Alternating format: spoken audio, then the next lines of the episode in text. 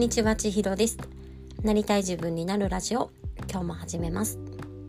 えー、このラジオは、私自身がなりたい自分を目指す道のり、えー、今は好きや得意を生かしたビジネスを自分で構築して、えー、自由なキャリアを手にすることを、え目標としているんですけれども、まあ、そんな道半ばでの試行錯誤だったりとか学びや気づきについて、え思考整理をしながらこちらでお話をしております。で今日は、えー、て言おうと思ったんだけ？どあの会社員とフリーランスについてお話をしたいなというふうに思っております。えー、私ですねこのラジオここのところ毎日配信できていたんですが、えー、2日空いてしまいました。で何があったかというと、まあ、次男がね体調を崩してましてでちょっとあんまり良くなかったっていうか、まあ、熱がすごい高かったので結構ねおんぶとか抱っことかっていうのをまあずっとしている状況ででそ,、まあ、そんな感じでちょっとバタバタしていました。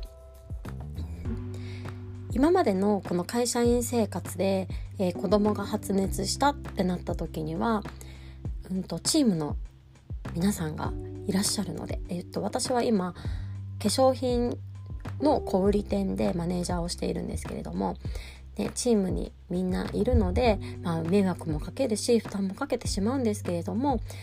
あのチームでフォローしてもらって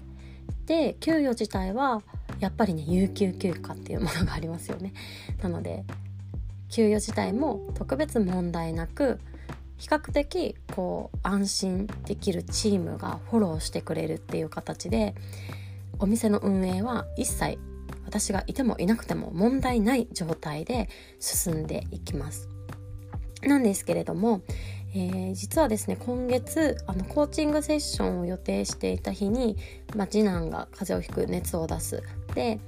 ちょっとね熱が高いとか喘息の症状とかがあって病児保育もちょっと利用できないような状況だったのでってなった時にあのあ完全に済んだなっていう状況に今月なりました。でこれってやっぱりあの会社員とは大きく違うところで私がいないと成り立たないビジネスモデルであるっていうのが、まあ、大きな特徴だなというふうに思っていて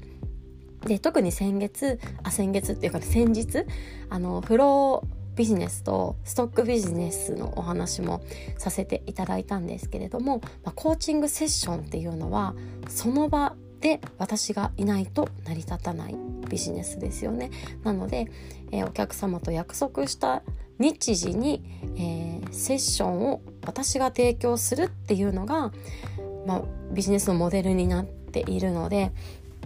本当にあの自分が身動き取れない状況では一切あの収益が発生できませんし今回みたいにやっぱりお約束をしていたものがえー、こっちの都合でお約束を守ることができない状態が起きうるっていうことなんですよね。これに対してものすごく危機感を今感じています。幸いあの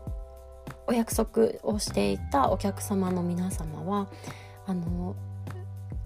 逆にねあの次男のことを心配してくださってであのスケジュール調整し直すっていうことに対してすごく快く受け入れてくださってもう本当に感謝しかないんですけれども。まあ、そんな形ででもねこれをこの状態で続けるわけにはいかないなというふうに思う反面やっぱりこの病児保育が使えないようなちょっと深刻な病状の時っていうのは、まあ、どうにもできないというかそれこそねそういう状況で預かってくれるようなシッターさんとか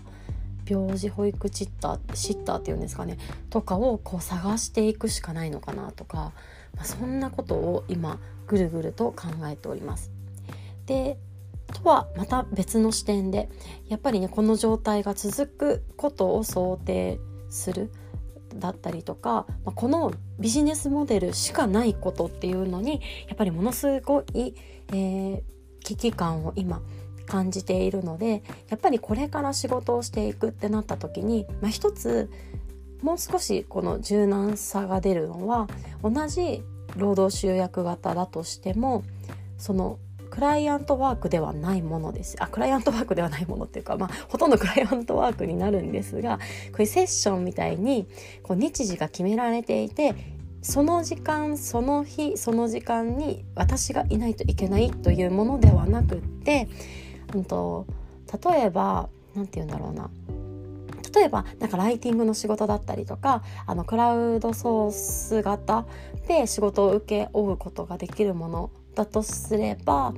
あの期日の間に自分がやりくりをしてあの成果物を出すっていうのが仕事になるので少なくとも1日2日熱が出てその時間に身動きが取れないからとかねお約束の時間があるわけじゃないのでそういうところはちょっと回避できるのかなとか。ただそれはそれであの労働集約の枠から抜けられるわけではないのでこの仕組み的な部分だったりとかをあのストック型のものをこう構築していくこと仕組みを作っていくことっていうのをもう本格的にねやっていかなくてはいけないなというふうに感じております。というわけで今日はあの会社員とフリーランスで、まあ、フリーで仕事を始めてみて副業を始めてみて初めて子供が熱を出した今月というところでこんなお話をさせていただきました。というわけで今日も最後まで聞いてくださってありがとうございます。今日また皆さんが一歩でもなりたい自分に近づけますように。ではまたね。